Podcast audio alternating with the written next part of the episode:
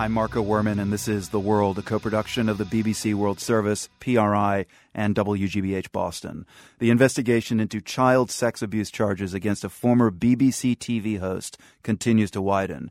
Jimmy Savile died last year, hailed at the time as a British cultural icon, but allegations have surfaced that he molested as many as 200 young girls and boys, some on BBC premises.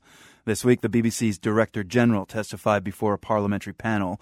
Lawmakers want to know what BBC officials knew and when they knew it, and they're especially interested in why the BBC TV program Newsnight decided not to air a documentary exposing the allegations.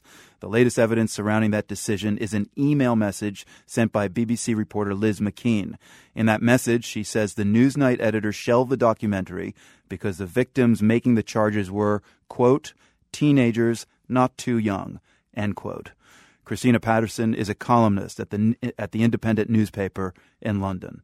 What actually was very shocking, and that's emerged over the past few days, both in a program on Monday night called Panorama, which investigated this whole thing, and in some emails that were leaked to or sent to Channel 4 News yesterday, was that actually the reason the editor of Newsnight dropped the story was because he thought it wasn't a strong enough story. He thought that paraphrasing uh, because one of the reporters used these words and they're not his words, but she said that he thought that the girls weren't that young, that it was a long time ago, and that the sex offences weren't that serious, which, of course, is absolutely shocking if mm. that's true.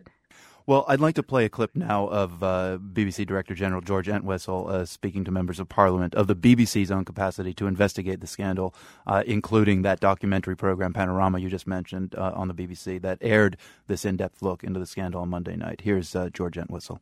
Here is an organisation investigating itself in its own airtime on its main TV channel with appropriate resources given to the task and asking questions of itself that I don't believe any other media organisation on earth would do.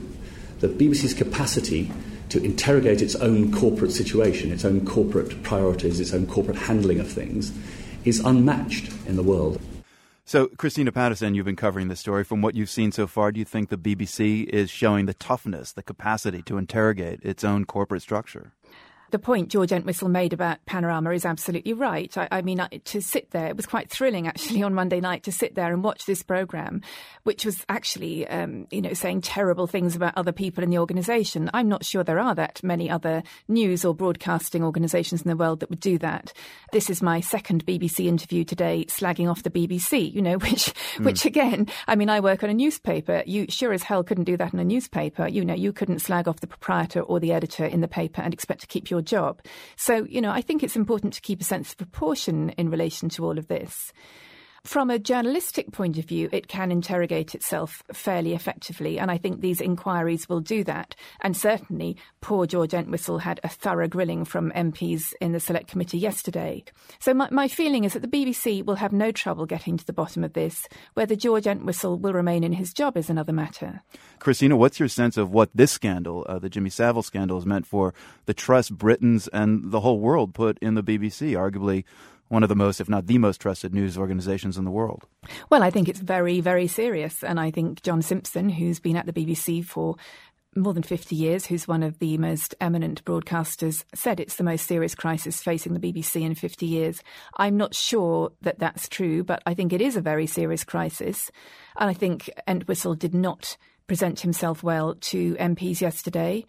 I also think that actually people at the top of organisations often have a rather slender grasp about what goes on uh, below them. They shouldn't, and particularly if you're the director of an organisation that's funded by the licence payer and you're on a very good salary, frankly, you should do better than that. But the truth is that we all know that people at the top, you know, they they don't engage with all the detail of stuff, and um, I don't think I think it's not good. I don't certainly doesn't reflect well on his management and leadership, but I don't think it's always all that surprising.